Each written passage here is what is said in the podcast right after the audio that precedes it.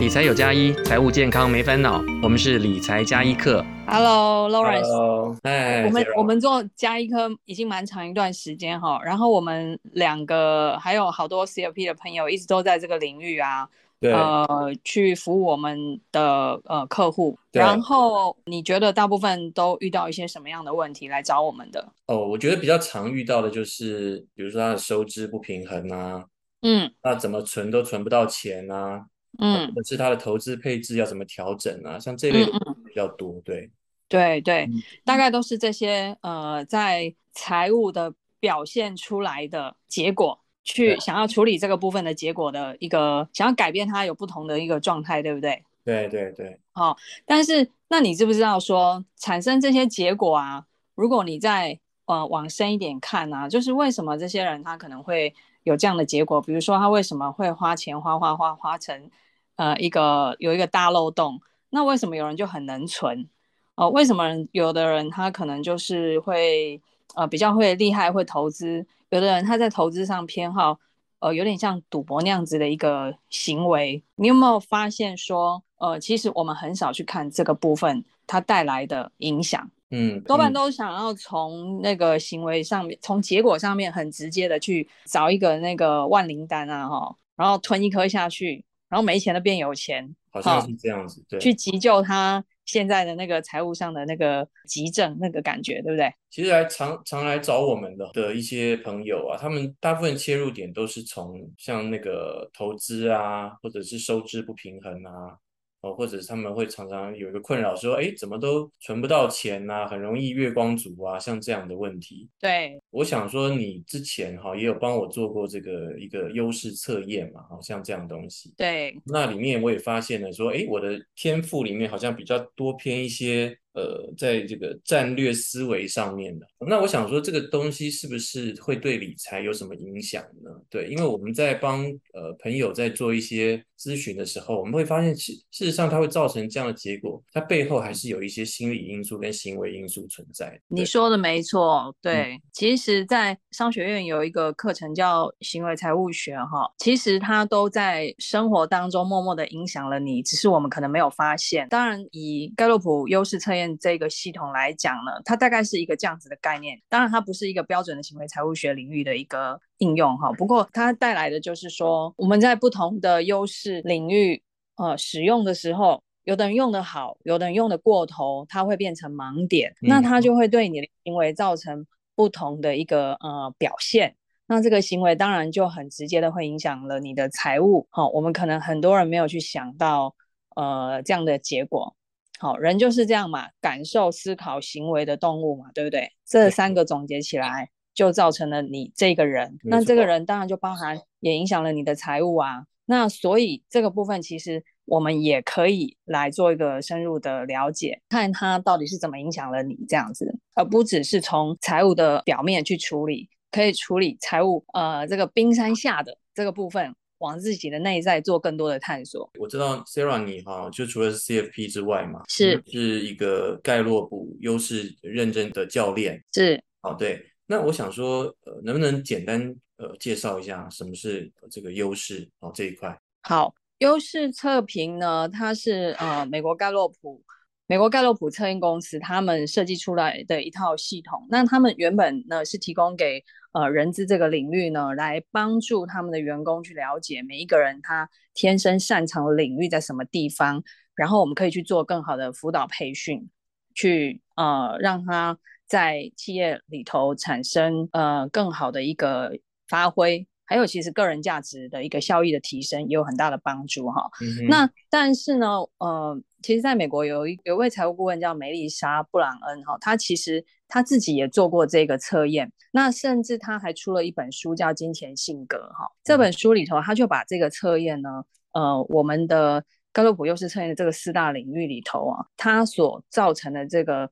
呃，对财务上的影响，它有一个蛮详细的一个说明。那这个部分，呃，其实待会我们可以做比较多一点点的这个介绍。好，那这个测验主要虽然说它一开始是用在呃人资上面，但其实它在你生活方方面面其实都可以看得到。呃，你能不能稍微提一下哈？这样才知道他的那个学费非常贵，哈，要认证那个钱也不便宜哈。那它是源自于 美国那边的嘛？台湾现在目前来说认证的人也不多哈。那你能不能简单介绍一下它的背景？呃，盖洛普是。它这家公司在美国呢，是呃针对那公共意见的一个研究的一个呃一个调查，这是它的原原型哈。那是现在盖洛普的前身。那他创办在一九三五年，是乔治盖洛普创办。那后来的发展就是一直到大概一九七七年之后呢，那后来这这一家公司有易主哈。那有一位心理学家叫呃 Don Clifton，在一九六九年这个时候哈，他创立这个。呃，总部在奥马哈，然后、嗯、就是跟我们这个巴菲特，巴菲特，对，哎，对对对，哈，哎、嗯，那个能人都在这里了，对，好，对，那他创立了这个盖洛普基金会，哈，那呃，这个部分，因为他是心理学家的一个背景，所以他也透过这个他的专业，再加上这个呃他的这个调研的这个系统，创办了这个测评，然后目前为止，哈。呃，统计上已经有大概全球有两千八百万人已经做过这个测验系统哦，两千八百万人，对，两千八百万人哈、嗯，等于说如果比我们台湾人口都还要多了哈、嗯，对，所以它其实它的呃公信力各方面啊哈是呃非常的足够，不管在信度或效度上面。好，那所以他们的一个测评的一个应用哈，在呃财新五百大都是广为应用的一个测评系统。这个测评哈，我之前也有麻烦你帮我做过嘛。对。那我记得说它里面总共有三十几个项目，对不对？三十四项，对，全部就是三十四项。那把它拆解成为哈，这样我这边手头手头上有资料，他就说有这个战略思维啊，对，关系建立。影响力跟执行力哈，这几块是，是我自己呢，我自己的前十大呢，就是呃思维、体谅、前瞻、完美、积极、收集、战略、伯乐、学习跟理念哈，是，对不对？那这个几项哈，我全部剧透出来，也不怕大家知道。对对这是你的天赋 DNA 哦。对啦。那我的确很有感觉，就是那那次呃，我请 Sarah 帮我做了这个测评的解说之后，我哎，我真的是觉得哎，我的确是呃有这样的一些可能是天赋吧，但是我觉得天赋有时候也不见得是对你是好的，对不对？有时候像比如说我思维强的话，好像会太发散，对不对？呃，哦、是这样说吗？其实我们基本上会呃，第一个就是提醒大家在使用的时候，我们不把它标签化。对每一个人标签化，嗯，这是一个很重要的一个认知的起点哈。对，它其实帮助你了解自己，但是不拿来去标签化跟评价。然后呢，第二个就接下来就是说，每一个优势你都是中性的去看待它哈，嗯。像你刚刚讲的这个套测验系统，它分为四大领域，然后每个领域大概有八到九小项，所以总共是三十四小项。每一项呢，每一个人都有，只不过每一个人的前五项最明显的 top five 是不一样的。哦、嗯，那如果你要找到两个 top five，不只是顺序，甚至是前五项，呃，一一模一样的人，他几率是只有三千三百万分之一，非常非常的低。嗯，对，所以等于说你在可以讲你在台湾找不到第二个跟你一样的双胞胎。哦，OK，对，这还蛮有趣。他们其实，在盖洛普的系统，他们还做了一个，呃，就是可以去配对双胞胎，就是你可以找找看跟你一样的，你可能会在。美国或某某一个国家发现跟你一样的这样子，好，我们有做过这个配对，嗯，那可能是你都不认识的人，这样，好。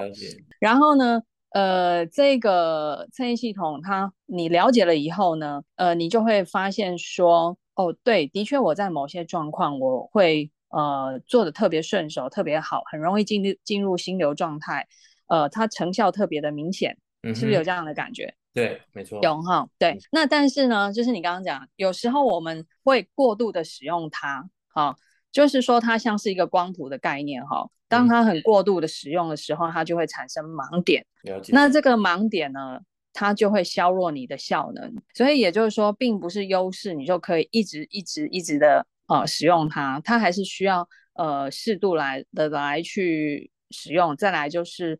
呃，可能要搭配其他的优势，或甚至跟其他的你 team 里面的其他的 member 一起去做一个呃了解之后，有一个比较好的互补。Okay, 你会发现这样的状态是最。团队协作这样，对不对？每个人都有每个强项嘛，对啊。对对，嗯，那他也可以厘清很多的问题点，比如说有时候你会觉得好像对你来说很简单的事，为什么另外那一位就是教不会？那你可能以前会觉得，哎，他是不是故意的？但你现在你就会发现说，哦，原来其实他真的在那个部分是不擅长。好，嗯，这其实对呃团队里面的成员互相了解，跟那你既然知道他这个不行，那哪一个部分是特别好的？我们可以去把他每个人都把它亮出来，然后再去协作，去看看要如何的搭配才会是最好的状态。OK，好，所以说这个听起来就像之前说的哈，它、嗯。起源是从这个人资这边嘛，好切入。那的确是，我觉得你认识自己，像尤其像企业哈，员工里面大家知道自己的天赋啊，或者是在主管跟这个下属的时候的协作部分是有很好可以做一个互补的。那我比较好奇的就是说哈，那你觉得说这个天赋测评哈，嗯，都有测评出来了，它对我们的理财的行为，它有什么样的一个影响呢？嗯，好，对，那如同我刚刚讲的哈。这位财务顾问就是梅丽莎呢，她自己因为做了这个测评以后，因为她经验非常的在财务顾问领域这个部分的经验非常的资深，然后她透过做了这个测评以后，她自己有去做了一些研究，发现这四大领域的人呢，他在理财方面呈现出来的的确会有很不同的一个结果，他的结果会在两个部分会呈现出来。我们说理财哈。第一个财是才能的才，第二个财是财务的财。好，那我们刚刚说的是才能的才，也就是说你的能力的发挥不同的时候，如果你有比较好的一个，假设你有发现你自己的能力有比较好好的加以运用，它其实为你带来的主动收入相对也是会是更好的。啊，这是第一个部分。对，第二个部分是。那你在你个人的消费行为上面，还有你的行为财务上面的习惯，诶，它是如何被形塑的？它跟你的优势，天生的这个优势也有相当的关系。我举个例子好了，哈，像比如说您刚刚提到你是战略思维领域的人，对不对？哈，对，战略思维领域领域的人最强的地方就是会想嘛。那想的时候，他能够把思维非常的开阔。我们如果用正面一点来看的话，就是他能够把事情点想得很广，面很广，对，那他可能容易看到许多的问题啊，所以你就会注意到哦，可能什么事情，呃，可能是你需要在你下一个计划里面要考虑进来的点，你会发现很多这样的问题，但是他在思考上面会这样子比较有一个，像如果你刚刚讲发散的话，好像这样状态，他很发散的可以思考，但是他有可能思考过后。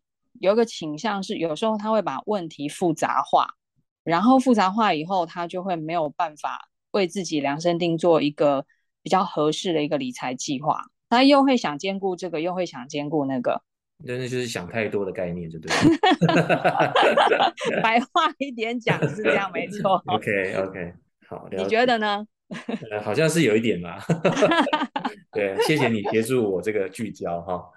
对，好，那呃，我在想说，那你能不能举像像你，我知道你之前有跟嗯也是认认教练哈，有一起这个工作坊嘛？对对，那也是就是我觉得是你的创举啦，就是说你把这个优势跟财务上面哦，因为因为你本身是 CFP 嘛，哈，对，是是财顾问。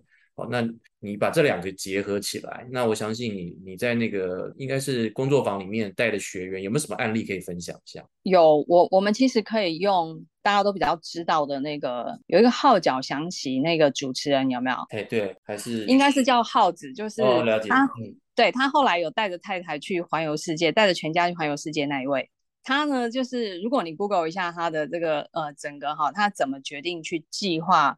呃，他的财务这个过程啊，他大概我再摘要一下下哈，他一开始提到说，哦，他想要存大概五六千万啊，哈，然后要照顾他的他的呃，他想要孝顺他的父母亲，然后让太太没有后顾之忧哈，然后给孩子很好的教育环境，嗯、好，然后设了一个这样的目标，光是这样子的一个想法啊，其实就已经能够呈现出他可能他是在这个呃关系建立领域里头。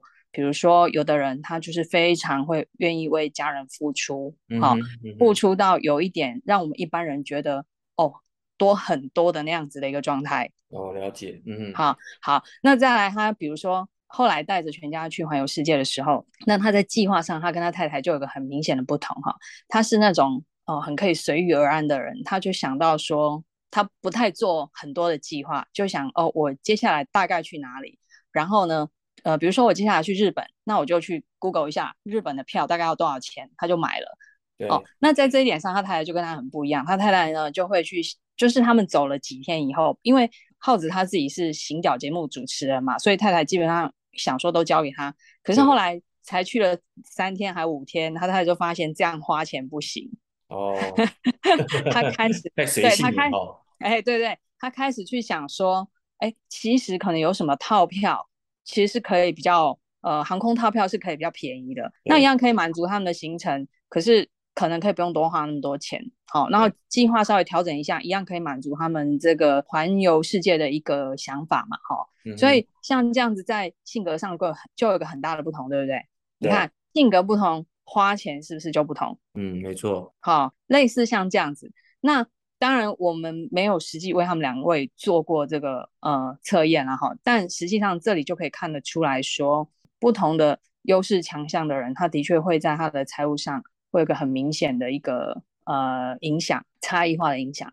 对，所以说在这个方面，等于说我们先协助学员哈，可能是他们先了解他自己的本身的天赋优势之后，对，然后嗯，你会知道说，哎，你你做出的一些财务决策、财务行为，好，那是源自于什么地方，对不对？源自你可能你的基因里面的哈，上面 一些天赋这样，对不对？对，那。有这样的意识之后，你就可以去注意像，像像你刚刚有提到说，哎，比如说我思维的部分有有可能会有一个发散的现象，对不对？那我可能会特别去留意一下，哎，这个虽然是我的天赋，但是我是不是在这个方面我再多一点聚焦，或者是透过呃跟互补的关系，对不对？找一个比较有执行力的人，他在我旁边啊，一起来协作，对，这样子会有更好的一个状况。就我觉得有点像像你刚刚提到那个耗子跟他太太。对不对？对，没错，有一种互补的概念，对不对？有一种互补的概念，对对，对。而且，呃，很多的夫妻往往其实是因为个性不同，然后互相吸引，才成为一对。哎，没错，哎，对。哦，你有没有常常听他讲说，哎，两个夫妻吵架的时候就会说，哦，我跟他个性差太多了。对，其实常，对对对对，或者常听到说，哎，你根本不懂我，根本不懂我哈。那那奇怪，当初怎么会走在一起哈？就是说。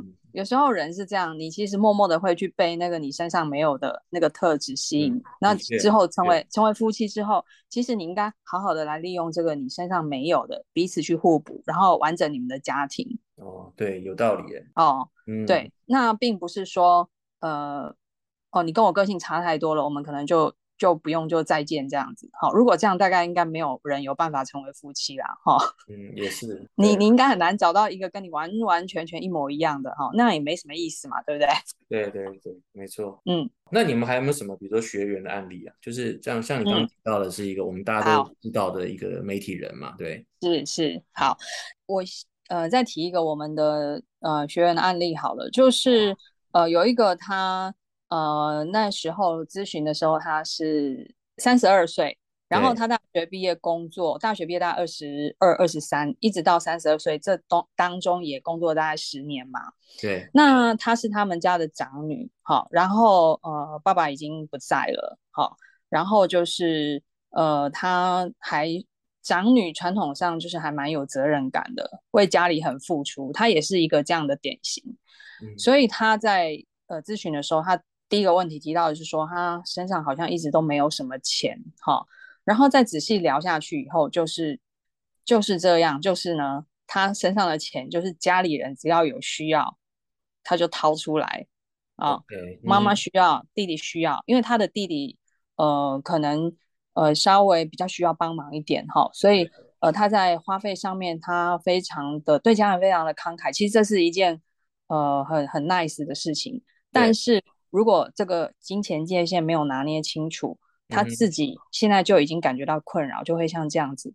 他也担心说一直存不到钱，那未来怎么办？好、哦，然后如果家里他想的还是一样，那如果家里还需要钱的时候，那他就拿不出来了。你可以发现他的思考全部都在于，呃，他要怎么样去照顾他的家人这样子。嗯，好，那就是案例有点像，我跟刚刚你举的还好。哎，其实我觉得这样的案例哈，在我们那个咨询对象里面哈，我觉得还占比例不低耶。OK，那对，那像呃，我刚刚提到这位学员，他就有一个体谅的特质，他是很可以感受别人，跟别人共感，去体谅别人，去看到别人需要，去听到别人没说出来的那句话。嗯哼嗯哼，好，所以他。非常愿意为家里人付出，这样好。那通常这个这样的人，他就呃非常需要给他一点点金钱的界限跟计划。那首先你要给他这样的一个建议之前，你一定要先让他自己了解到是这样的状况在影响着他的财务，让他一直存不到钱。对，否则你直接告诉他说你应该要呃六三一，应该要存退休金，应该要呃定期定额买 ETF。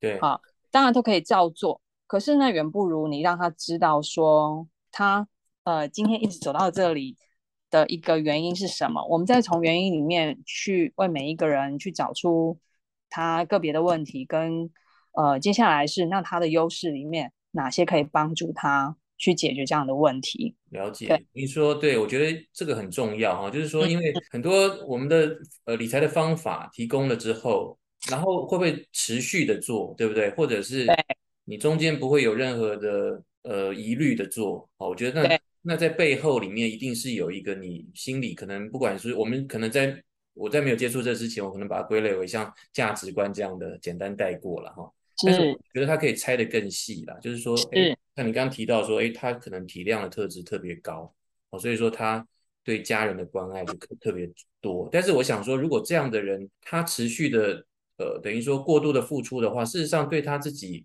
来说也是一个嗯，财务上面一个一个漏洞啊，等于说他如果照顾不好自己，事实上他也不可能再持续的照顾好家人。没错，对对，他对他自己其实是个很大的消耗。嗯，对你这样讲起来，我觉得真的在理财跟天赋这个结合是的确是蛮必要的。嗯，对，他更让你更深入的去看到说，我我之所以成为我现在的状态，真正可能的。呃，需要被发掘的原因是在哪里？哈，那我相信这一定是非常个人化的。所以不知道大家有没有发现，我们这样一二十分钟聊下来，哈，其实我们过去学了蛮多的方法。有时候你会探讨一点价值观，但是其实我们也可以从其他的面向来去看看，还有没有什么可以帮助自己的地方。好，而且就是你自己本身所拥有的能力，不需要往外找啊。然后。这是一个，我觉得对想要理财的人，可能也是一个很新的一个呃角度去认识自己，这样哈。好，我想说，我们刚刚聊了大概一二十分钟嘛，哈。那在这短短时间里面，我相信大家可能摸到了一个轮廓了，哈，就是知道说，哎，天赋跟理财大概有一些什么样的关联在，对不对？如果我想说更进一步、再深入一点，听你呃听 Sarah 你做一些分享的话。那我们我知道你好像在九月二十四号嘛，好有一个讲一个分享讲座，对不对？对，好，那是你们邀请的。哎，对啊，是我们邀请你来的。那 那地点的话，跟报名的连接，好，那我们当然也会在节目的下方，嗯，好，就是呃提供给大家，那欢迎大家过来，好，更更认识一下我们这个议题哈，就是说，呃，的确在这个理财的领域里面，对不对？除了一些方法策略跟工具之外，哦，那你它的背后，呃，我们要如何去透过这个呃盖洛普的这套系统，我们去了解我们的天赋，对，然后你才有办法去当做你的一个支持嘛，哈，因为因为你知道说你自己的强强项，或者是你要如何去找护，或者是用一些方法，好去补强你你脆弱的那一块，那或者是过度使用的那一块。呃，有提醒说嘛，它是一个中性的东西嘛，它不见得，它每一项的天赋都不一定是呃用好坏来评价它，对不对？对，没错。好，那我们也就是很期待说，呃，那天讲座可以听到呃更多的分享，好不好？OK。好，那就我们今天的就聊到这儿啦，就是周末愉快。谢谢 Lawrence。好，谢谢 Sarah，拜拜。谢谢。好，拜拜。